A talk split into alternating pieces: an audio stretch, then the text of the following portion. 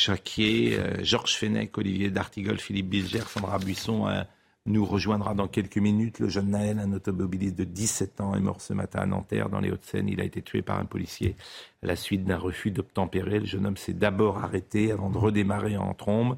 Le fonctionnaire a fait usage de son arme. Le SAMU a fait un massage sur place, mais la victime est décédée peu après. On a appris ces dernières, ces dernières minutes qu'à Nanterre, des individus ont incendié des palettes et des cabanes de chantier. Les pompiers interviennent et les forces de l'ordre sont déployées pour maintenir le calme. Il y a eu quatre interpellations et vous avez entendu notre correspondant sur place euh, qui parle de la colère euh, des habitants euh, de Nanterre, des jeunes, et qui présente les policiers comme des assassins. C'est un sujet évidemment dramatique et il va falloir mesurer ce soir sa parole et ses commentaires, d'abord parce que l'enquête est en cours.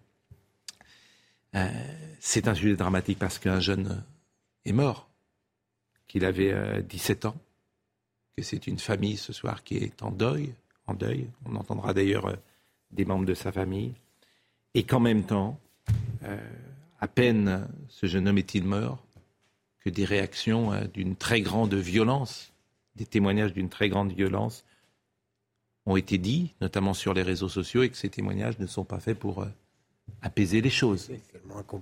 Disons-le. Je pense à Jean-Luc Mélenchon par exemple, qui réclame euh, parfois un certain délai de décence et qui, euh, en l'espèce, on connaît son combat contre la police, euh, a écrit ce que vous pouvez voir, la peine de mort n'existe plus en France, aucun policier n'a le droit de tuer sauf légitime défense.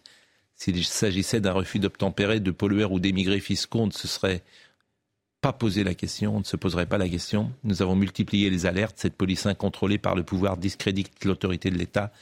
Elle doit être entièrement refondée. Condoléances affligées à la famille. Il est clair que ce type de tweet n'est pas fait pour apaiser les choses et que celui qui réclame parfois un délai de décence et souhaite qu'il n'y ait pas de récupération euh, d'un fait divers, lui-même, quelques heures après un drame, fait état euh, d'une récupération possible.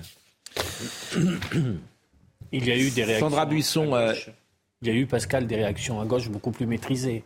Oui, mais j'ai cité Jean-Luc Mélenchon parce que c'était le candidat à gauche euh, qui a fait le score le plus important à la dernière présidentielle et qui réclame, je le répète, sur ces faits divers, ce que je vous demande d'ailleurs ce soir et que, évidemment, vous aurez, une mesure forcément dans les propos.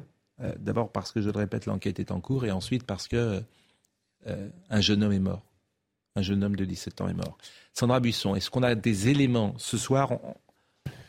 Sandra, on va vous installer un micro pour tout vous dire, euh, parce qu'autrement, ça sera plus compliqué. Alors, en attendant, évidemment, pendant toute cette heure, on va essayer de, d'être, euh, de vous donner toutes les informations euh, en direct sur place de Nanterre avec ces événements qu'on craint, parce que c'est vrai que vous avez une population aujourd'hui qui est chauffée à blanc, disons-le, par un certain climat entretenu depuis de nombreuses années, par une haine anti-police qui est entretenue, il faut le dire. Et euh, c'est pour ça que ces moments euh, sont sans doute d'une très grande inquiétude. Mais je voudrais qu'on voit le rappel des faits avec euh, Célia Barotte et peut-être Sandra pourrez-vous nous apporter quelques précisions sur ce qui se passe ce soir à Nanterre? Il est environ 8h30 du matin, place Nelson Mandela à Nanterre, lorsque des policiers souhaitent contrôler un véhicule circulant dans une voie de bus. Le conducteur, un jeune homme de 17 ans, a d'abord refusé de s'arrêter, puis a obtempéré avant de redémarrer. Selon les premières informations policières, l'automobiliste aurait foncé sur l'un des agents. Mais une vidéo des faits, publiée sur les réseaux sociaux, montre le fonctionnaire debout, côté conducteur, et ouvrant le feu avec son arme administrative sur l'homme au volant. Des images accablantes, selon le maire Patrick Jarry. Je souhaite que l'enquête qui est ouverte euh, euh, jusqu'au bout. L'immense aspiration de tous les habitants de cette ville, euh, c'est que toute la vérité soit faite. La voiture qui transportait trois personnes a terminé sa course encastrée dans un poteau quelques mètres plus loin. Le passager avant a pris la fuite, celui à l'arrière a été interpellé et le conducteur, pris en charge par les secours, est décédé à 9h15. Sur les lieux du drame, les proches du jeune homme évoquent avec beaucoup d'émotion une injustice. Il n'y avait personne devant, il pouvait écraser personne, il n'y avait pas de délit de fuite, on le voit clairement dans la vidéo et j'espère que la justice fera son travail, que justice sera faite. Il ne méritait pas ça, personne ne mérite ça de cette façon-là. Je demande qu'ils prennent perpétuité en fait, voilà. Deux enquêtes sont ouvertes, dont une pour homicide volontaire par personne dépositaire de l'autorité publique. Elle a été confiée à l'IGPN pour déterminer si le cadre légal d'usage des armes a été respecté. Euh, ce qui est difficile, euh, et c'est pour ça que Sandra, évidemment, il faut être extrêmement prudent, c'est euh, que l'enquête est en cours. Et quand je citais tout à l'heure Jean-Luc Mélenchon, sans aucun élément d'information. Il tranche déjà et il dit cette police incontrôlée par le pouvoir discrédite l'autorité de l'État. C'est ça qui est frappant. C'est-à-dire que vous avez des hommes politiques aujourd'hui, alors que la mesure devrait leur appartenir. Comme nous, à nous tous ce soir, d'ailleurs, on est journalistes, nous, nous allons attendre d'avoir des éléments avant de pouvoir émettre le moindre jugement. Mais il est clair que euh, ce type de réaction ne favorise pas l'apaisement. Mais je voudrais que vous nous disiez peut-être euh, ce que vous savez sur euh, l'enquête qui est en cours depuis ce matin. Alors, ce qu'on sait d'abord, c'est ce qui a été premièrement remonté de sources policières, c'est que il y a eu ces policiers qui ont vu cet individu circuler dans la voie de bus, qu'ils ont voulu le contrôler, qu'il a refusé d'obtempérer, et puis à un moment, il s'est arrêté et il a redémarré. Là, les versions euh, ne sont pas euh, concordantes avec la vidéo, puisque les premières remontées policières, mais c'est euh, ce qu'on a su qui avait circulé sur les ondes au premier moment. C'est pas du tout ce que les policiers ont, déclaré sur PV, parce qu'il n'y a pas encore de PV de ce qu'ils ont déclaré. Donc, ce qu'ils disent au moment où ça se passe, au moment où ils font le contrôle, et au moment où effectivement le véhicule redémarre, c'est que le véhicule fonce sur les policiers. C'est ce qui remonte à la salle de contrôle. Le véhicule a foncé sur les policiers. Que la vidéo, effectivement, montre que le fonctionnaire est debout à l'avant gauche de la voiture, euh, côté conducteur, accoudé sur le pare-brise et il pointe son arme administrative vers l'homme au volant. Et au moment où la voiture redémarre, le policier fait feu et touche le conducteur euh, à la poitrine, conducteur qui va décéder très rapidement après. Euh, Mais le policier n'est pas placé devant il n'est pas la voiture. Placé devant. La difficulté, c'est est-ce que le policier est en danger de mort alors, il y a plusieurs conditions. Il ne suffit pas que le policier soit en, euh, condition, en danger de mort. En fait, l'article, c'est le 435.1 du Code de la sécurité intérieure. Il faut que euh, le tir soit une absolue nécessité et de manière strictement proportionnée par rapport à la menace. Et il y a différents cas de figure qui sont prévus euh, très précisément dans, dans ce texte et notamment donc si les policiers sont eux-mêmes en danger, mais aussi si la vie d'autrui est en danger. Euh, par exemple, il va falloir déterminer si dans la trajectoire de cette voiture, il y avait une personne qui pouvait être en danger si la voiture continuait son, trajet. Est-ce que euh, dans les passagers qu'il y avait, dans les trois personnes qui avaient à bord de cette véhicule, est-ce qu'il y, en avait personnes Il y avait trois personnes. L'individu, euh, le conducteur de mineur de 17 ans, donc qui conduisait sans permis de conduire, sans, sans permis. Euh, et il avait déjà fait des refus d'obtempérer puisqu'il est connu de la justice pour ça notamment. Euh, côté passager avant droit, il y a un homme qui a pris la fuite et côté passager arrière, c'est un mineur qui a été euh, brièvement placé en garde à vue et sa garde à vue a été levée. Et donc, il faut savoir, en fait, il y a cette vidéo qui montre effectivement comment était positionné chacun, mais ensuite, il faut euh, des expertises balistiques, déterminer euh, où était euh, placé effectivement ce policier, et surtout ce qu'il savait au moment où il engage le tir. Que savait-il de l'éventuelle dangerosité des personnes qui étaient à l'intérieur de la voiture? Est-ce qu'il y avait une arme? Est-ce qu'il n'y avait pas d'arme? Par définition, vous ne savez pas ce qu'a dit ce policier qui est aujourd'hui écouté en ce moment. Alors, il est, il est en garde à vue. Hein. Il, est, en garde à vue, c'est l'IGPN qui l'écoute. Tout à fait. Euh, Mais on ne sait pas évidemment ce ah, qu'il a dit et, son, et son avocat ne sait pas. Et son avocat préfère euh, réserver sa parole une fois que la situation a évolué. Pour l'instant, il est auprès de son client. Et il y aura les vidéos de la mairie de Nanterre qui met à disposition l'ensemble des vidéos. Hmm. Euh, auprès des enquêteurs. Ce sera un élément supplémentaire par rapport à ce que vous indiquiez. Ouais, ouais. Et, en fait, il faut. Euh, c'est pas seulement est-ce que nous, d'un point de vue extérieur sur la vidéo, on voit de la situation, c'est que connaissait-il de ces, de ces gens dans cette voiture, de la situation? Est-ce qu'il pensait qu'il y avait d'autres gens engagés derrière? Tout ça, c'est lui qui le dira effectivement aux enquêteurs. Euh, ce qui est important de préciser, parce qu'il y a parfois toujours des fausses informations qui circulent, c'est qu'il euh, n'y a pas de déposition pour le moment des policiers faisant en fait, état que... Euh, en fait, euh, c'est vrai que très vite, donc on, vous le dit, il y a eu ces premières remontées, euh, remontées policières qui nous parviennent. Et en fait, elles ne sont pas basées sur un premier PV d'intervention hmm. des policiers. Ce sont les déclarations qui sont faites sur les ondes au moment où ça se passe. Le contrôle, c'est à 8h18. À 8h22, la retranscription qu'en fait l'opératrice policière qui effectivement reçoit les éléments de ce qui se passe en direct écrit euh, effectivement que euh, le véhicule essaie de repartir en fonçant sur le policier. Ça, c'est des infos à brûle pour point. Il va falloir voir si, sur un, effectivement, en audition, le policier déclare ça ou pas. Et effectivement, il y a euh, l'avocat de la, famille de la, victime qui va déposer plainte pour homicide volontaire contre le policier, mais qui veut aussi déposer plainte pour faux en écriture publique, disant que les policiers ont menti. Euh, en écriture publique, donc sur un PV, ce qui n'est pas encore tout à fait le cas. Euh, et en gros, il se base sur le fait que le procureur a ouvert l'enquête pour homicide volontaire, euh, tentative d'homicide volontaire de la part de ce jeune sur le policier. Et donc, l'avocat considère que le parquet est de parti pris, n'est pas objectif, puisqu'il adhère à cette première version des policiers euh, sans avoir vérifié. Oui. Georges Fenech. À, l'heure où nous parlons, nous espérons tous évidemment qu'après ce drame ne viennent pas s'ajouter cette nuit d'autres drames. On se souvient des événements de Villiers-le-Bel, de Clichy-sous-Bois qui avaient été dramatiques. Hein. Ça, c'est la première euh, remarque que je voulais faire. Deuxièmement, euh, je pense qu'il faut quand même qu'on se pose la question, je vais le dire très franchement, sur euh, l'usage des armes aujourd'hui par les forces de police. Nous sommes le 28 février 2017, donc après les attentats. Et euh, le législateur va aligner l'usage des armes des policiers sur celui des gendarmes qui sont des militaires. Avant cela, les policiers ne pouvaient ouvrir le feu qu'en état de légitime défense de soi-même ou d'autrui, c'était le droit commun. Mais il y a eu les attentats et on a créé un autre cadre juridique qui a été rapidement rappelé par euh, Sandra à juste titre. C'est-à-dire qu'aujourd'hui, un policier peut faire usage de son arme non seulement s'il est en état légitime défense, mais également s'il pense que euh, le refus d'obtempérer risque de mettre en danger d'autres tiers. Donc c'est une appréciation dans la seconde. On laisse finalement le policier décider euh, de sa propre initiative finalement s'il peut faire usage de son arme ou pas. Et je crois qu'on a un cadre qui est beaucoup trop large, me semble-t-il. Aujourd'hui, preuve en est, c'est qu'en 2022, il y a eu il y a eu malheureusement plus de morts suite à des refus d'obtempérer qu'il y en avait avant, si vous voulez.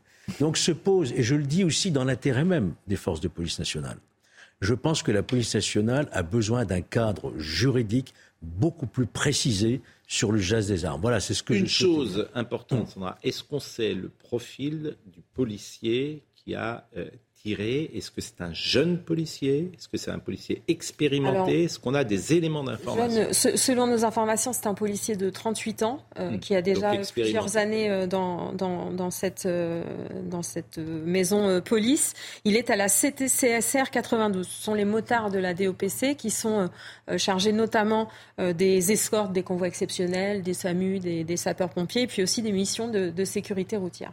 C'est important de le dire parce que le procès est parfois fait de mettre euh, sur le bitume des jeunes gens euh, mhm. trop jeunes, précisément, et pas suffisamment, euh, formés. Là, on est donc avec un policier expérimenté. Il faudra évidemment attendre ce qu'il dit avant d'émettre le moindre jugement, bien sûr. Et c'est ça qui peut être choquant dans le moment que nous vivons, c'est que certains mm.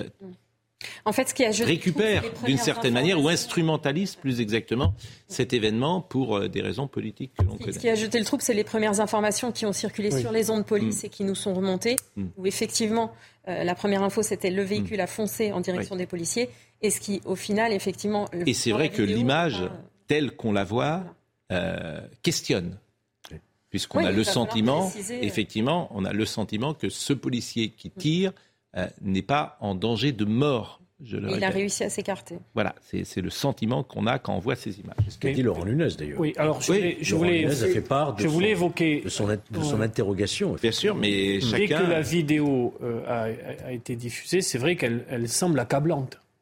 Elle semble accablante. Euh, moi, j'ai apprécié dans la journée euh, des interventions, euh, celle du maire de Nanterre, euh, qui se retrouve ce soir dans une situation euh, difficile hein, à l'échelle de, sa commune, euh, du préfet de police Laurent Nunez, qui a eu une intervention, j'ai trouvé, assez courageuse pour dire les choses telles qu'il le ressentait. Le ministre de l'Intérieur aussi, à l'Assemblée nationale, je ne sais pas si on, on, aura des extraits. Et au final, nous attendons les conclusions de l'enquête. Il ne peut pas y avoir plus de commentaires si ce n'est attendre les conclusions de l'enquête. Oui, mais je vous en prie, euh, vous avez évoqué tout à l'heure Jean-Luc Mélenchon, Pascal, et il est le type même de la perversion intellectuelle et politique. Personne ne discutera la réalité d'une tragédie singulière dont il est essentiel de connaître les causes, éventuellement pour la responsabilité du fonctionnaire. Mais ce qui devient terriblement euh, problématique sur le plan démocratique, c'est lorsqu'on a un Mélenchon qui ose dire c'est la police elle-même qui agit comme cela. On passe d'une tragédie singulière à une dénonciation globale, ce qui est scandaleux. À chaque fois, c'est pareil. Et je ne suis pas totalement d'accord, Georges, avec vous. Je ne crois pas qu'il faille remettre en cause l'usage des armes tel qu'il est prévu aujourd'hui. Il faut veiller à ce que euh, les policiers soient parfaitement formés et il ne faut pas oublier, d'ailleurs vous l'avez dit, que les refus d'obtempérer ont augmenté de manière considérable au cours des années passées et probablement ça crée un climat au sein même de la police de dangerosité accrue. Il y en a un toutes les 20 minutes, je crois. Non, mais il faut avoir. Euh, tempérer toutes les 20 minutes. Non, non, oui, les refus oui, oui, absolument. Les absolument. Ce que vous dites, évidemment, est. 30 000, 30 000 et 13 morts, ce qui est évidemment un chiffre énorme. Il y a cinq policiers qui ont été mis en examen. Euh, ça signifie effectivement qu'il y a un climat de transgression de l'autorité qu'il faut peut-être prendre en compte dans ce drame. Alors, juste pour préciser effectivement ce qui est euh, parfois un abus de langage des journalistes, euh, on n'a pas d'autorisation d'ouvrir le feu sur un refus d'obtempérer. Il y a un refus d'obtempérer qui peut ensuite donner lieu à euh, une mise en danger euh, d'un policier, une tentative d'homicide. Et là, effectivement, quand il y a danger, effectivement, on ça parle. n'est pas le refus d'obtempérer. Ne donne jamais l'autorisation de tirer. Bien sûr. Absolument. Et c'est toujours présenté comme ça.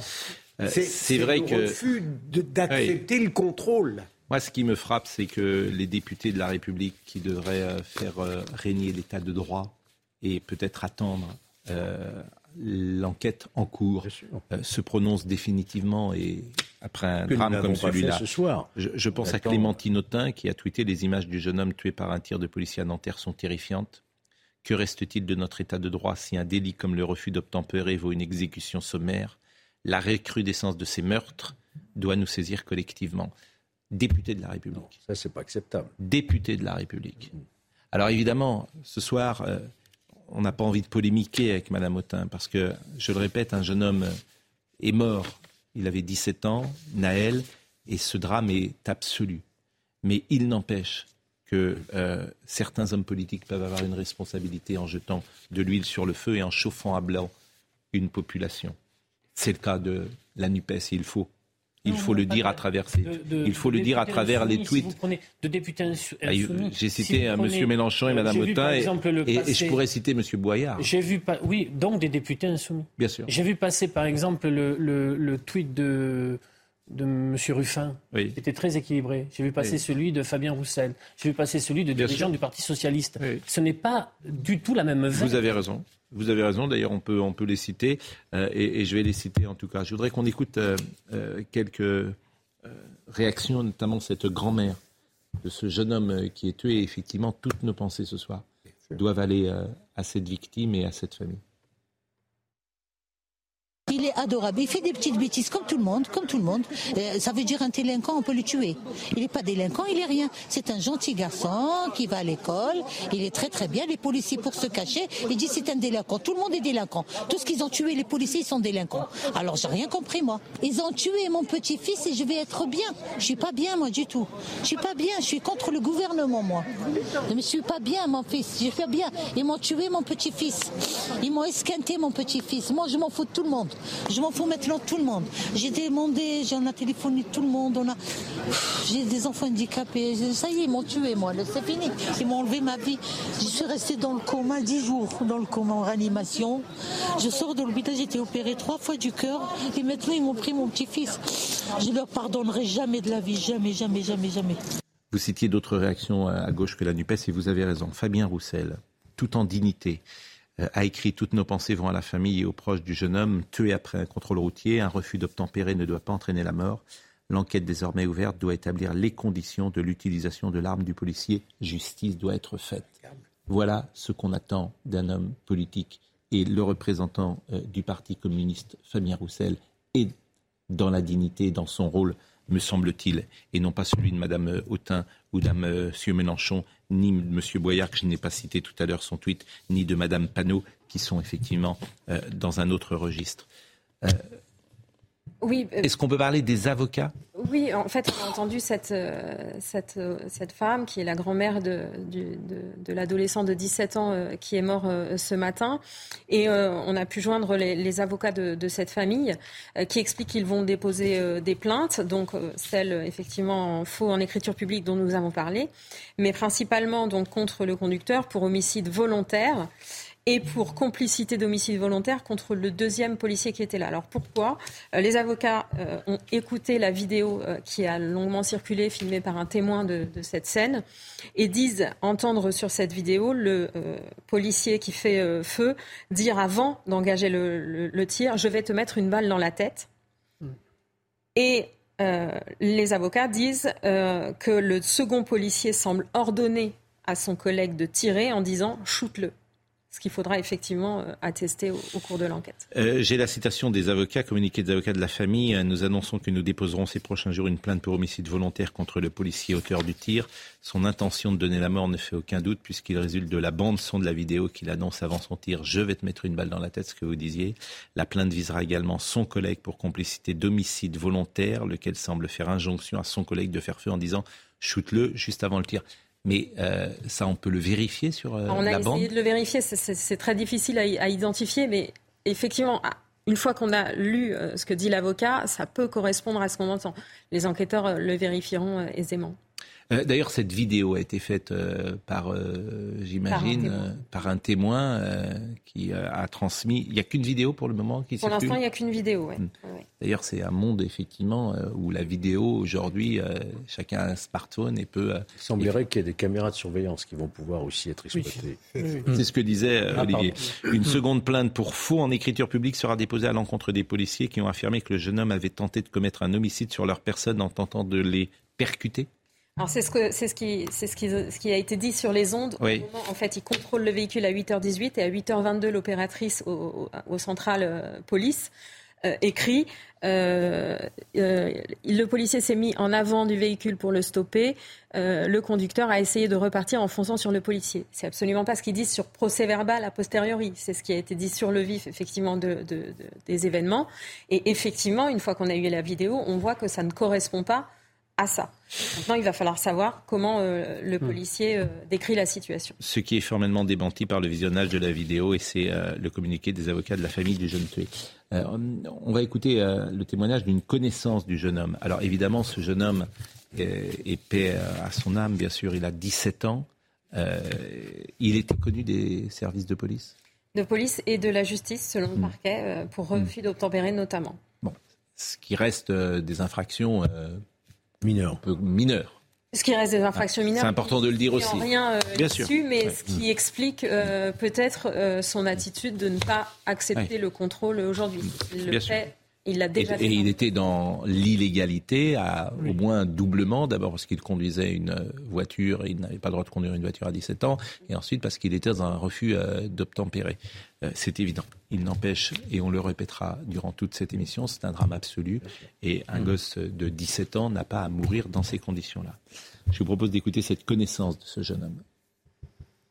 Ce petit, il était très très bien. Il n'est pas du tout connu, mais pas du tout connu de la police. En fait, il était la grandi dans le quartier comme tout le monde, comme tous les enfants, comme mon enfant, comme tout le monde. C'était son seul enfant. On vient l'abattre dès le matin comme ça, à coup de fusil dans sa tête, alors que c'est un enfant. Il était en règle dans le quartier. Il n'a jamais rien fait. Au contraire, il était avec moi il y a deux ans en vacances. C'était une crème. Il n'y a pas plus crème que cet enfant-là en fait. Il n'y a pas. Il n'y a pas. J'ai il n'y a pas plus crème en fait. Il a toujours été correct, il a toujours été respectueux. Ça a été un enfant irréprochable en fait. Et voilà, on l'a battu ce matin alors qu'il n'a jamais fait de stupéfiant, il n'a jamais fait de prison, il n'a jamais rien fait, il a toujours été dehors, il a toujours respecté tout le quartier, il a toujours respecté tout le monde en fait. Et je ne comprends pas pourquoi ce matin il a été abattu en fait par un gendarme. On a la vidéo du gendarme lui tirant dessus. On l'a, la vidéo, elle tourne dans tous les snaps, dans tous les réseaux, elle tourne cette vidéo-là. C'est pas normal en fait. Ces gens-là, ils devront utiliser leur arme en Irak, pas ici, sur des gamins de 17 ans. Non, non ce que je trouve extraordinaire dans ce climat aujourd'hui, qui euh, est vraiment euh, très rude, très difficile, c'est que le média Combini, que vous connaissez, qui est un média plutôt de gauche, voire d'extrême gauche, euh, le titre ce soir, c'est un adolescent de 17 ans a été exécuté par la police. Et, on voit bien ce climat qui règne aujourd'hui. Et je le répète, ce n'est pas le jour, bien sûr, pour polémiquer. Mais on voit bien cette ultra-gauche qui s'est mise en place depuis des mois et qui n'a d'autre but euh, que d'attaquer euh, la police, les policiers derrière l'État, bien sûr. Ben, on voit bien effectivement que lorsqu'un drame comme celui-ci arrive, il est instrumentalisé. Immédiatement. Il est récupéré. Immédiatement. Pas par tout le monde, mais par l'extrême gauche. Le maire de Nanterre a pris euh, la parole. Je vous propose de l'écouter. On est aux côtés de, tous les gens de, ces quartiers euh, qui, euh, qui sont aujourd'hui forcément affligés par ce qui vient de se passer, qui forcément sont en colère par rapport à ce qu'ils voient à travers les images qu'ils ont pu regarder sur les réseaux. Et je crois qu'ils ont tous cette envie d'avoir la vérité, toute la vérité, et le plus rapidement possible. Écoutez, moi je suis le maire de Nanterre, je vous dis qu'à l'étape actuelle, ce que j'ai vu, les images que, j'ai vues sur euh, les réseaux sociaux sont accablantes. Et je souhaite que l'enquête qui est ouverte euh, euh, aille jusqu'au bout, mais qu'on ait le plus rapidement possible de première communication des autorités judiciaires sur cette enquête et je réaffirme que nous, je crois que l'immense aspiration de tous les habitants de cette ville, euh, c'est que toute la vérité soit faite. Que peut-il dire d'autre? Oui, on ne la connaîtra pas ce soir, hein, la vérité. Non, non. Il va y avoir une reconstitution, il va y avoir une enquête, un jeu d'instruction. Euh, donc ça, prendra du temps, hein, plusieurs semaines, plusieurs mois. En espérant que, les, faut la ville ne s'embrase pas ce soir. Et le genre de réaction politique qu'a rappelé Pascal tout à l'heure risque d'allumer le feu aux poudres. Mhm. C'est vrai qu'il faut attendre sereinement les résultats de l'enquête et voir que la justice fera son travail comme on dit et que s'il y a faute et responsabilité, le fonctionnaire subira aussi euh, les foudres de la loi. Hein. Gérald Darmanin est revenu, quoi est venu plus exactement euh, à évoquer ce refus d'obtempérer. Je suis très attaché à la protection euh, de l'innocence des euh, accusés, et notamment de celui qui a tiré, qui est policier, qui aura à rendre compte devant son administration et devant la justice de ses actes, mais je ne suis pas juge, je ne suis pas procureur de la République, madame. Depuis la loi de 2017, j'ai eu l'occasion de lire dans de très nombreux échanges ici qu'il y a eu moins de tirs et il y a eu moins de cas mortels qu'avant 2017. Je suis désolé de vous dire, madame, que dans de très nombreux cas, malheureusement, des policiers et des gendarmes sont morts de refus d'obtempérer. Et dans de très nombreux cas, il ne s'agit pas de le mélanger avec celui de ce matin, manifestement, ce sont des familles de policiers et de gendarmes qui pleurent leurs enfants. Alors non, bien sûr, le refus d'obtempérer ne peut pas être accepté, mais il n'est pas non plus, euh, bien évidemment, euh, capable d'accepter que des policiers tirent à, bout portant sur euh, des jeunes hommes ou des jeunes femmes, quel que soit l'âge d'ailleurs des conducteurs. Et vous dire qu'on doit respecter le deuil des familles, mais la présomption d'innocence des policiers. Très bien. Oui. Et le, paradoxe, Pascal, je dépasse cette tragédie singulière de Nanterre, c'est que même dans l'analyse de ces multiples refus d'obtempérer qui se déroulent, vous évoquez, Véronique, euh, la répétition euh, lassante et terrifiante de tout ça, à aucun moment on ne s'interroge sur le manque absolu de civisme de ces gens qui commettent ces refus d'obtempérer. Mais, mais, si on, s'interroge, Philippe, mais euh, euh, plusieurs, euh, comment dire, le refus d'obtempérer n'est rien par rapport à la mort. Ah mais bien sûr, non. Donc c'est pour ça qu'on ne peut pas s'interroger à ce moment-là. Je ne mets pas du tout la mort sur le même plan. C'est-à-dire Mais il est intéressant de voir que même en amont, on ne s'interroge pas sur cette société de totale infinité. Mais c'est pas 800 000, personnes qui conduisent sans assurance. C'est pas, pas, le refus d'obtempérer. C'est-à-dire qu'on s'interroge matin, midi et soir sur cette société, Philippe. Oui, oui. On ne parle que de ça, de cette société où l'autorité n'est plus reconnue nulle part, ni sur le terrain, ni à l'école, ni dans l'entreprise, ni dans un vestiaire de football, nulle part. Personne ne veut plus accepter l'autorité. Et on ne parle que de ça. Mais il s'agit pas du refus d'obtempérer. Le refus d'obtempérer, qui ne mérite évidemment pas la mort, c'est le fait générateur hmm. d'une situation de danger hmm. que les fonctionnaires de police peuvent estimer hmm. leur vie ou la vie de tiers. C'est pas le refus d'obtempérer. C'est le danger qui est provoqué par la fuite. Mais, mais, mais Georges. quand même une transgression de l'autorité, c'est-à-dire que ce jeune garçon circulait dans la voie de bus, ce qui est interdit, euh, circuler euh, sans permis, ce qui est interdit, et il y avait en plus la question du refus d'obtempérer et donc de ne pas se soumettre à des contrôles. Ça fait quand même beaucoup. Mais voilà. Ensuite, juste un mot, juste un mot sur la question des policiers. Ça, fait pas. Euh, quand vous dites ça fait beaucoup, je, je, récuse ce que vous dites.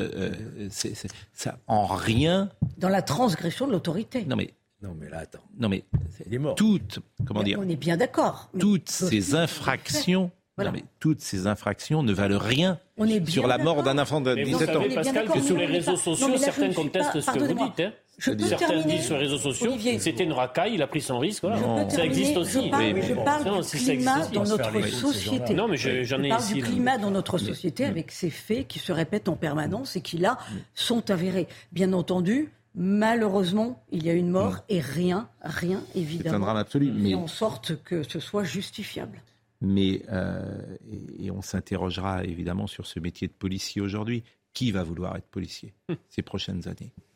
Comment Je veux dire, évidemment que ce soir, euh, euh, certains policiers même doivent s'interroger, doivent dire est-ce que je, est-ce que moi je vais continuer sur le terrain? Parce que effectivement il y a une telle difficulté de faire respecter l'ordre et qu'effectivement des drames peuvent arriver parce que les hommes sont, euh, sont les hommes que beaucoup doivent s'interroger. Évidemment, j'imagine. Pardonnez-moi, il y a cette question, bien entendu, de est-ce que je m'engage dans la police ou non.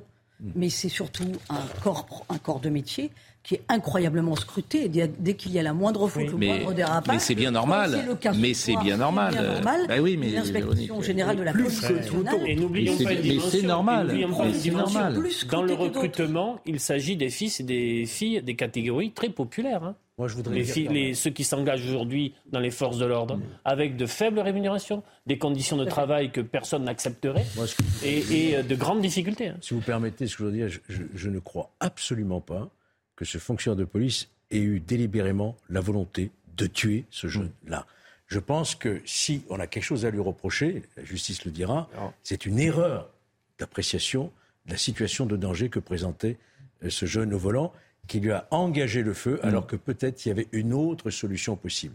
Mais le fait de vouloir tuer, parce qu'il est quand même mis en examen bientôt pour homicide volontaire, c'est-à-dire pour meurtre. Vous imaginez ce que ça représente pour un policier. Mais, Georges, moi, je vous demande pas, de, je, vous demande de pas aller sur ce terrain-là parce que l'enquête est en cours, donc par définition. On sait ce qui va se passer. Mais non, on ne sait pas. Ou alors. L'enquête est déjà ouverte sur ce chef-là. Oui, mais pour homicide volontaire. Oui, mais à la suite des dénonciations. Je, ne peux pas. Euh, d'un côté, je peux pas. On peut pas d'un côté réclamer que les hommes politiques. Euh, fassent preuve de, prudence et aller sur le terrain dans lequel il y a une ouverture d'enquête. Il y a une enquête et euh, cette, et cette enquête. Le a ouvert sur ce chiffre-là. Mm. Vous pouvez être certain que le juge d'instruction va suivre, euh, en règle générale, cette incrimination. Hein. Bon, ce que je vous propose, c'est d'écouter Mathieu Vallet, que vous connaissez, qui représente euh, les policiers et qui est intervenu tout à l'heure chez Laurence Ferrari.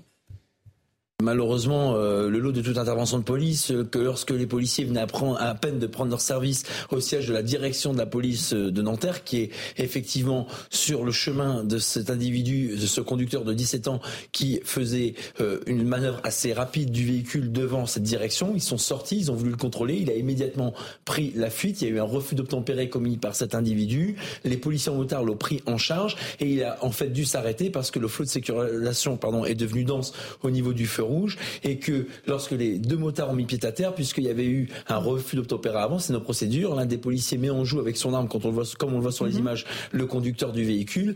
Et derrière, vous avez l'autre policier qui s'apprête à interpeller le conducteur, qui, dans un premier temps, coupe le contact. Ça doit être un système de start and go. Vous savez, les mhm. véhicules s'arrêtent, mais malheureusement, lorsqu'ils réappuient sur la pédale, ils peuvent redémarrer aussi vite, ce qu'on voit sur la vidéo. Et là, on a un policier qui a estimé que sa vie et celle de son collègue pouvaient être en danger. L'enquête le déterminera, éclaircira les conditions d'utilisation de Ce qu'il faut rappeler quand même à nos concitoyens, c'est qu'aucun euh, policier ne tue de gaieté de cœur euh, une personne euh, qui plus dans une opération de police qui est très difficile. En un dixième de seconde, le policier doit savoir si l'utilisation de son arme lui permettra de protéger sa vie et celle des autres.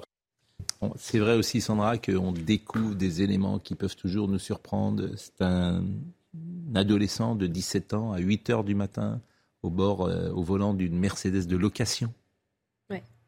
Euh, sans permis, euh, je l'ai dit, et ces éléments nous surprennent. Et, qui avait euh, déjà fait des refus d'obtempérer par le hmm. passé, puisqu'il était connu non pas seulement de la police, mais aussi de la justice, notamment pour des faits de, ce genre. Hmm. Donc, ce qui explique peut-être sa réaction aujourd'hui, c'est-à-dire d'avoir forcé le, hmm le contrôle et de ne pas, de ne pas Mais on s'interroge évidemment sur un l'itinéraire d'un jeune homme de 17 ans, de savoir euh, que faisait-il, euh, était-il scolarisé, euh, quelle était son activité quotidienne. convenons que dans, ces faits divers, beaucoup d'interrogations en miroir arrivent, parce qu'effectivement, la place d'un enfant, d'un adolescent de 17 ans, c'est pas d'être à 8 heures du matin dans une Mercedes de, de location. C'est que cet itinéraire surprend d'abord et on aimerait comprendre ensuite.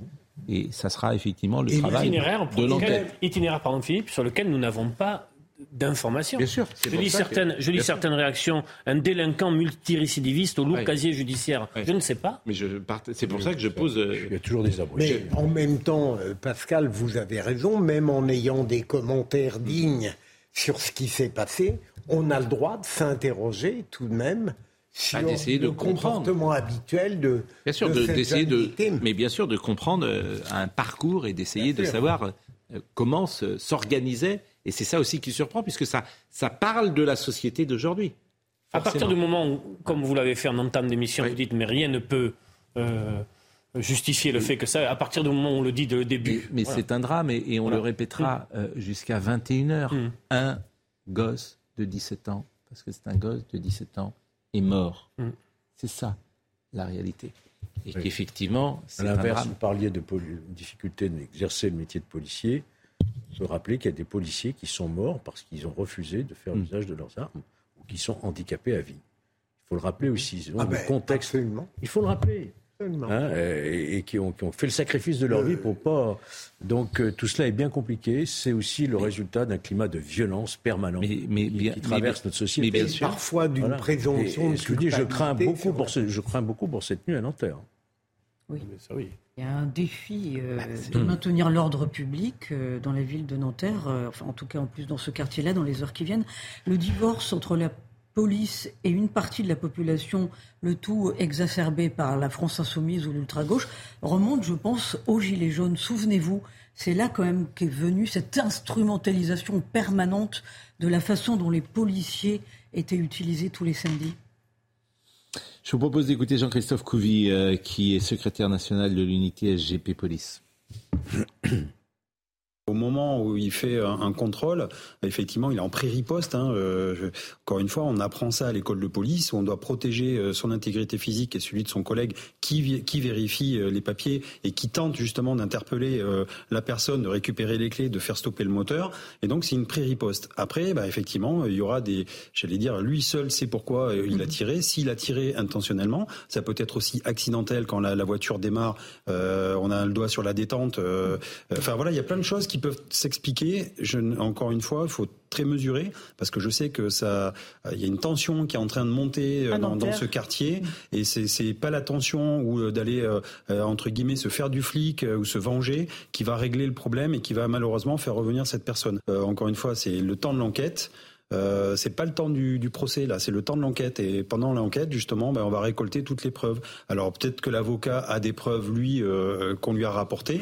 Et encore une fois, il faut qu'elles soient authentifiées, il faut qu'elles soient euh, vérifiées et surtout qu'elles soient remises dans un contexte. Et, euh, et encore une fois, j'allais dire, est-ce que c'est le rôle de l'avocat d'accuser Le rôle de l'avocat, c'est effectivement de défendre un client. Alors donc, je vais pas rentrer dans les détails. Il y a le procureur de la République qui est là. Et n'oublions pas qu'il y a une enquête à charge et à décharge. Et, et je fais confiance en la justice pour effectivement faire cette enquête en à charge et à décharge.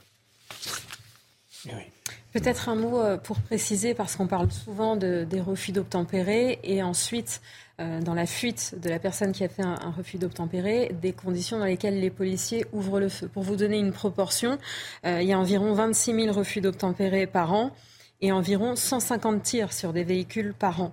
Donc 99,5% des refus d'obtempérer ne donnent pas lieu à un tir sur un véhicule ensuite. Ce qu'on espère, bien sûr, euh, et heureusement, euh, bien évidemment, euh, bien évidemment.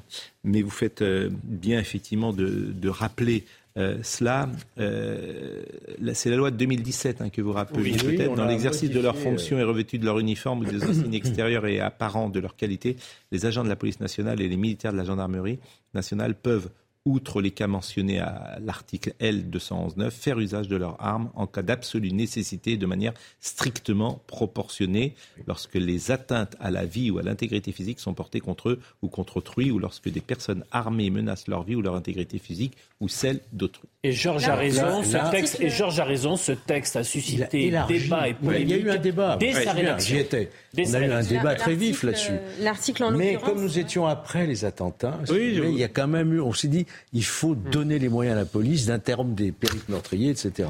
Mais il n'est pas peut-être. Ce qui est non, c'était pas absurde. La question s'est posée après l'attentat de Sousse, en fait. C'était comment immobiliser et avoir le cadre hmm. juridique pour interpeller, intervenir sur quelqu'un qui a cessé de tirer, mais qui a toujours son arme et qui risque de continuer son périple meurtrier. C'est après l'attentat de Sousse que ces euh, conditions ont été euh, changées, effectivement. Voilà, mais bon, ça ne veut pas dire que c'est figé dans le marbre. moi, je, je suis ceux qui pensent qu'il faut peut-être revoir à nouveau ces dispositifs. Ça veut dire quoi revoir? Ça veut dire euh, de mieux les encadrer et que les policiers mieux encadrer tous ces Il faut que les policiers sachent d'enlever les. En fait, clairement, est-ce que ça veut dire d'enlever, de désarmer la police? Non, certainement pas. Bah, d'encadrer, qu'est-ce que voulez Certainement pas. C'est très dur d'encadrer. Mais encadrer, c'est des mots que je bah, trouve euh, il très difficiles il faut à. Que les policiers sachent exactement le cadre juridique dans lequel. Aujourd'hui, il y a quatre cadres juridiques. Eh vous imaginez qu'en une seconde, le policier, dans une fraction de seconde, il ne va pas énumérer dans sa tête les cadres. mais il est, il est formé, euh, il sait très bien. il, est formé. Il, est formé. Donc, euh, Enfin, moi, ce que je note, c'est que, et je voudrais pas donner le sentiment d'accabler la police nationale, hein, loin de là. Mais c'est très rarement les gendarmes. Hein. Parce que les refus d'obtempérer se font essentiellement en zone euh, euh, en zone police, pas en zone gendarmerie. Euh, oui. J'ai vu les statistiques dernièrement. L'usage des armes, c'est quelque les chose gendarmes, qui doit ils ne sont pas dans les quartiers difficiles. Il doit rester exceptionnel. Vous êtes, vous êtes euh, exceptionnel. Évidemment, les gendarmes, ils sont en pleine ruralité. vous avez raison. Bah, oui, ça oui, paraît. Non, mais maintenant, vous avez des brigades qui sont en périphérie urbaine. Il y a aussi. Parce que hmm. c'est très difficile. Il y a des quartiers qui sont plus difficiles que d'autres. Bon. beau, mais ils sont confrontés, les policiers. Hmm à une imprévisibilité, à une inventivité de la violence dans les zones urbaines qui est considérable. Oui, c'est facile de discuter euh, Monsieur Couvi, sur un plateau. Hein. il faut voir dans l'action ce que ça veut dire. Monsieur Couvi, qu'on a entendu hum. tout à l'heure, Jean-Christophe Couvi, qui est secrétaire national Unité SGP Police, est revenu sur la formation hum. également des euh, policiers qui sont sur le terrain. Écoutez-le. Vous savez, une arme, euh, euh, encore une fois, on, a une grande responsabilité quand on nous donne une arme. Et une arme, ben, en fait, effectivement, il faut savoir l'utiliser, l'employer. Euh, et, et, ça, pour ça, il faut dégager du temps. Euh, donc, on a des unités euh, spécialisées qui, elles, effectivement, ont ce temps nécessaire pour pour l'emploi des armes. Et puis nous, dans la police du quotidien, ben, on n'a pas de temps que tant que ça, justement, c'est le cas de dire. Et puis, encore une fois, on fait juste le, le, le, minimum syndical et, et, bon pour emploi. Et donc, il faut revoir un peu ça. Oui, c'est des questions, que nous on porte aussi euh, au niveau du ministère. C'est des, combats syndicaux. Euh, je crois même que tous les syndicats réunis portent ce combat-là parce que c'est important. Parce qu'en fait, après, on est en première ligne tout le temps. On est en première ligne pour tout, et c'est nous encore une fois qui sommes toujours condamnés. Euh, c'est pas les personnes qui sont dans les bureaux qui prennent des décisions ou qui ont des tableaux Excel en disant tiens, il faut mettre tel fonctionnaire là, et là il faut leur, leur accorder un petit peu de temps de formation. Nous, on est sur le terrain, on a besoin de ce temps de formation, on a besoin de s'aguerrir, on a besoin de se recycler. Euh, je vous propose qu'on aille peut-être à Nanterre, parce qu'évidemment, et Georges le disait euh, il y a quelques secondes, euh, la nuit peut-être sera dangereuse et on craint des débordements. je pense que nous allons retrouver notre envoyé spécial dans cette ville de Nanterre, dans les Hauts-de-Seine, et qui va peut-être nous faire un point sur ce qui se passe ou ce qui pourrait se passer au moment où j'aperçois cette colonne évidemment de, policiers qui est en place et qui euh, très certainement euh, va rester toute la nuit à Nanterre. Écoutez Pascal, avec Florian Paume qui m'accompagne, nous avons dû quitter un quartier de Nanterre où des affrontements ont éclaté entre des jeunes et les forces de l'ordre. Nous étions littéralement dans un nuage de fumée, conséquence des premiers tirs de gaz lacrymogène côté forces de l'ordre. Les policiers cherchaient notamment à disperser les jeunes mobilisés, des dizaines d'adolescents et jeunes adultes en colère, c'est le moins que l'on puisse dire, en colère contre les forces de l'ordre et qui refusent tout simplement que les journalistes sur place filment les scènes d'affrontement. Nous avons donc dû quitter ce quartier car de plus en plus de jeunes descendaient immeubles et la situation devenait donc de plus en plus tendue. Et nous sommes donc à présent devant le commissariat de Nanterre où un important dispositif de sécurité, vous le voyez, a été déployé car sur les réseaux sociaux, de nombreux jeunes ont appelé à se rassembler ici et pour le moment, une trentaine de personnes sont présentes dans le calme, leur slogan qu'ils chantent en boucle, la police mutile, la police assassine, vous l'aurez compris, c'est une soirée à haut risque que s'apprête à vivre Nanterre alors que des épisodes de tension ont débuté dès cet après-midi dans cette commune des Hauts-de-Seine où un adolescent de 17 ans a été tué par un policier ce matin après un refus d'obtempérer. Des épisodes de tension avec des incendies multiples. C'est évidemment euh, ce qui euh, est à déplorer parce que la, police, elle fait son travail, bien sûr, dans des conditions euh, extrêmement difficiles. Simplement, elle vient parfois perturber aussi le trafic, disons-le, qui peut exister dans ces quartiers. Et certains instrumentaliseront bien évidemment aussi ce drame pour euh, demander à la police euh, peut-être d'être moins présente sur euh, le, terrain, ou cibleront les policiers. Et c'est ce climat, bien évidemment, qui est détestable aujourd'hui. Le délai d'enquête va, le délai d'enquête va être un élément très important. Hein. Il faut imaginer, en effet, Pascal. Ah bah ça ira pas en trois jours, donc de toute façon, le résultat ne sera pas connu. Il faut imaginer ce que c'est pour un policier euh, qui exerce un très beau métier, quel plus beau nom que gardien de la paix d'ailleurs, euh, d'être, je pourrais le dire presque quotidiennement, insulté, outragé, on lui résiste, il y a de moins en moins de sens civique et ça devient quelque chose d'épouvantable.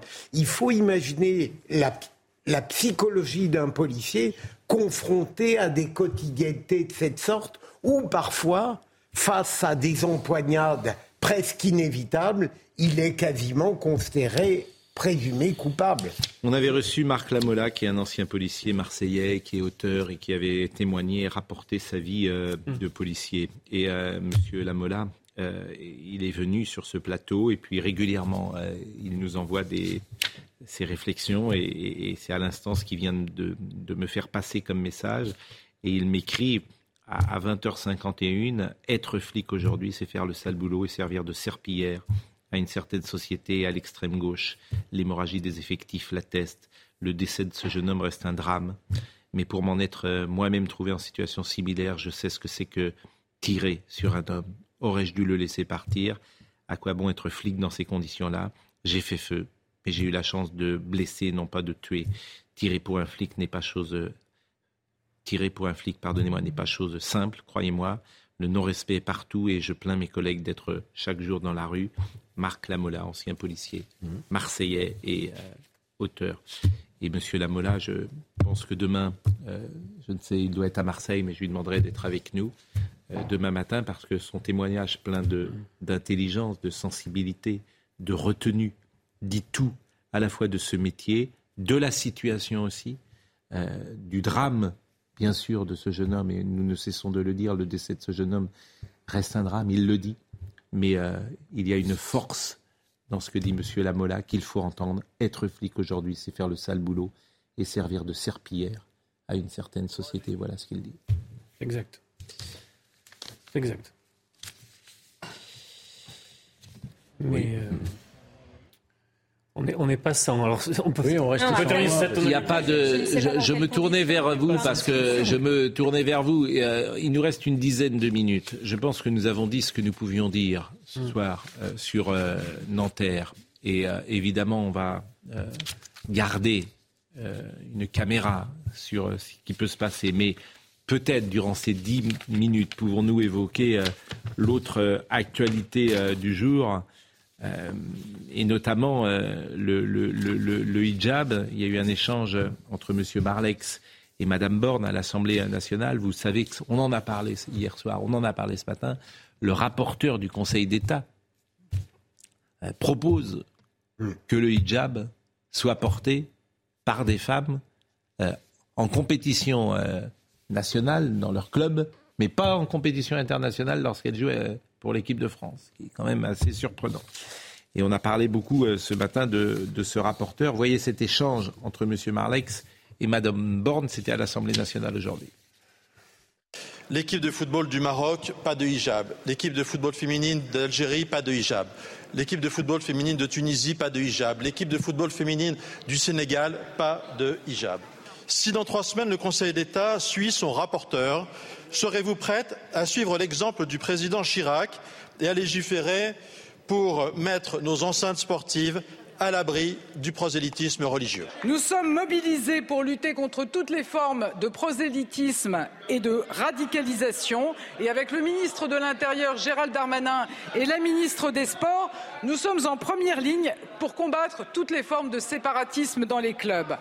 3500 clubs ont été contrôlés en 2022, dont une trentaine ont donné lieu à des mesures pour mettre fin à des dérives séparatistes.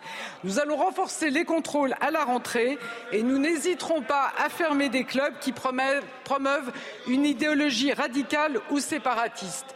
Enfin, la ministre des Sports signera dans les prochaines semaines des partenariats avec les fédérations pour renforcer la formation des référents, lutte contre le séparatisme et les atteintes à la laïcité. Monsieur le Président Marlex, j'ai toute confiance en nos clubs et en nos instances sportives pour faire respecter nos règles et nos principes républicains. Et le gouvernement restera pleinement mobilisé à leur côté. Je vous remercie.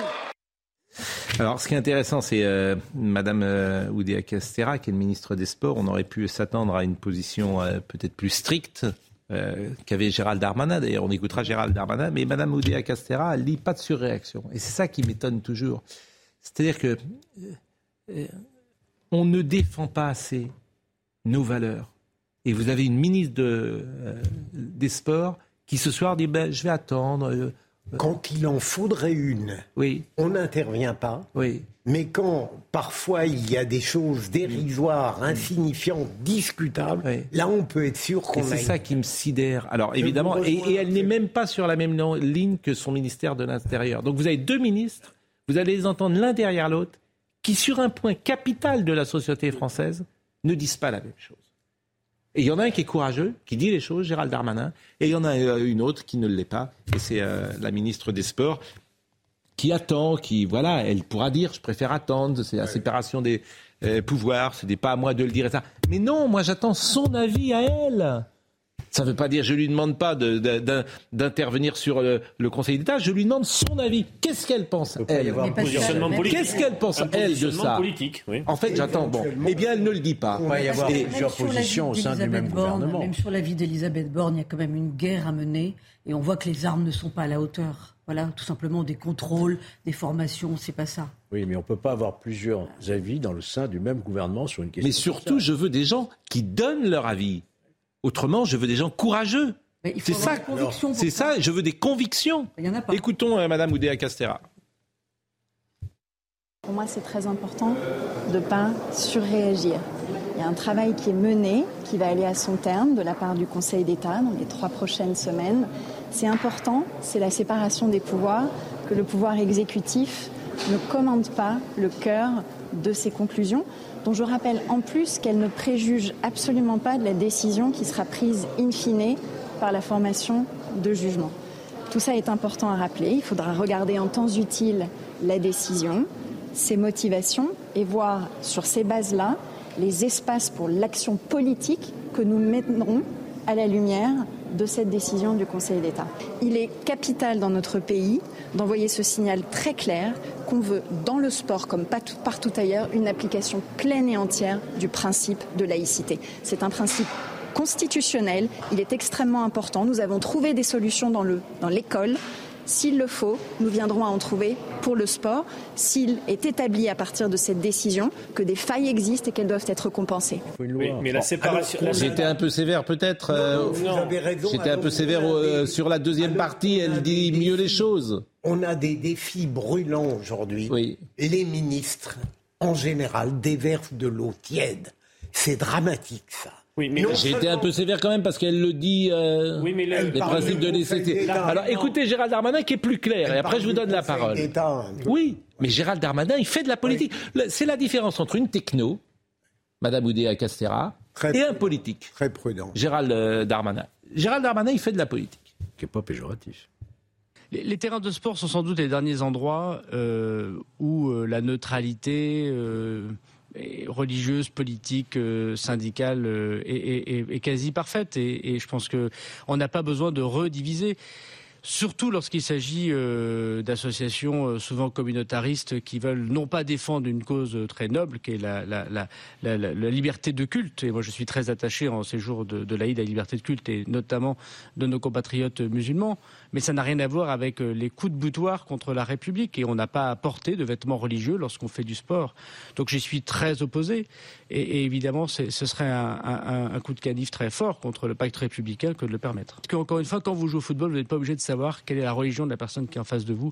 C'est très important. Je constate d'ailleurs qu'on se pose la question pour les femmes et, et sur euh, finalement la, la, conquête par des vêtements religieux du, du corps des femmes. C'est évidemment inacceptable et j'espère que tous ceux qui défendent, et, à bon titre, euh, le, le, droit des femmes s'opposeront évidemment à ce genre de, de mesures iniques. Mais encore une fois, le Conseil d'État est, est, une instance extrêmement sage et, et elle aura, pas, il aura bientôt à se décider et je souhaite, j'espère profondément pour la République qu'ils garderont la neutralité sur les terrains de sport. Vous voyez, lui dit, les choses. Donc vous avez deux ministres. C'est sidérant quand même. C'est pas nouveau. Il faut bien mesurer que c'est un véritable crash test. C'est-à-dire que le Conseil d'État qui rend sa décision jeudi je... donnera le point ou aux frères musulmans ou alors à notre pays où, quand on fait du sport, c'était notre enfance, on ne savait absolument pas la religion des uns et des autres, y compris le, la catégorie sociale, on tapait dans le ballon ensemble. Ce qui hmm, se joue, c'est ça. C'est important pour la République laïque et pour la condition des femmes. Le Conseil d'État restera fidèle à sa jurisprudence. Oui. Vous verrez quelle sera la décision qui, à mon avis, oui, oui, va confirmer le rapporteur. Le rapporteur, mais je voudrais simplement rappeler après. Vous pensez que le Conseil d'État va suivre le rapporteur À 99 oui. C'est ce qui se fait. Majoritairement, ah, alors, oui, parce que la loi, la laïcité, vous je savez suis pas certain parce ne que s'applique pas aux usagers.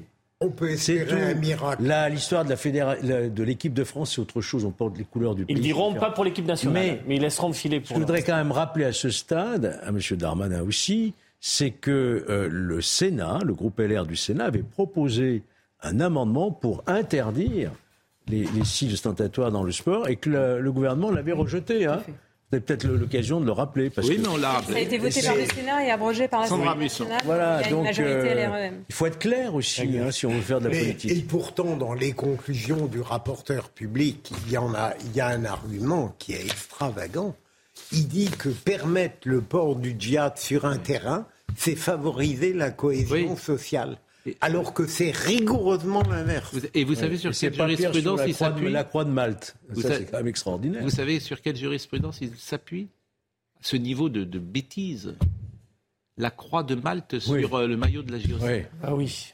Non, mais vous, vous entendez les gens qui, quand je parle parfois des petits hommes gris, les gens qui pilotent la France, cet homme qui est passé par. Euh, qui est un haut fonctionnaire, il dit la jurisprudence, c'est euh, la croix de Malte sur le maillot de la JOC.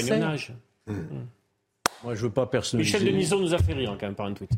Parce que les curés ne, alors les curés vont venir jouer en soutane, mais on ne pourra plus faire le petit pont. Bah écoutez, oui, ce sera, ce sera le seul sourire de l'émission, mais c'est, je vous assure, ce, monde des hauts fonctionnaires est parfois effrayant. Je rappelle que le Conseil d'État est vraiment. que le rapporteur les hauts fonctionnaires ne sont élus par personne. je le rappelle. Donc les signes religieux qu'on fait en entrant sur un terrain. La laïcité, la laïcité comme argument politique et comme euh, espace euh, hmm. de soi-disant vivre ensemble est morte. On voit bien ah qu'on a affaire à des gens qui sont imprégné. Ça, je pense qu'effectivement. Euh, non, non, non, pas non, mais je pense qu'effectivement, le. Non, mais ce qui est sûr, c'est que ce, ce logiciel-là mais oui. Je pense qu'il a vécu et qu'il va falloir euh, en changer aussi. Pour le je pense que par quoi le remplacer par quoi parle en permanence bah, de Je pense qu'il faut faire des lois. Il faut faire une loi. Quand, quand oui. euh, lors des faut faire une loi tout simplement interdiction de porter le hijab. L'amendement voté par les sénateurs a été abrogé par l'Assemblée nationale. Mais je sais, mais c'est-à-dire que la majorité du président l'avait rejeté. Mais c'est la responsabilité du la majorité obligé de s'en saisir après la décision du Conseil d'État. Je, voulais vous remercier. Je voulais vous remercier parce que c'est jamais facile, bien évidemment, et vous avez été à la, vous avez su trouver, je pense, le ton qu'il fallait à ce drame absolu. Et je le répète, ce soir, toutes les pensées euh, pourront aller vers ce jeune euh, de 17 ans et à sa famille. Arnold Cara était à la réalisation, Pascal Choup était à la vision. Merci à Marc Fontaine qui était au son, Benjamin O, Robin Piette et Kylian Salé étaient avec nous. Toutes ces émissions sont à revoir sur cnews.fr. Je vous propose euh, de suivre maintenant l'émission avec Olivier Benkimoun. Julien Pasquet, me dit euh, Benjamin O, c'est Julien Pasquet qui va prendre la relève et nous allons partir euh, pour faire la transition entre nos deux émissions sur le terrain à Nanterre pour avoir les dernières éléments et les dernières informations. Un important dispositif de sécurité est déployé ici à Nanterre. Des dizaines de camions de policiers viennent de quitter le commissariat pour soutenir leurs collègues qui sont pris pour cible par certains jeunes de quartier de cette commune des Hauts-de-Seine. Nous avons dû quitter un de ces quartiers où des affrontements ont éclaté entre des jeunes et les forces de l'ordre. Nous étions littéralement dans un nuage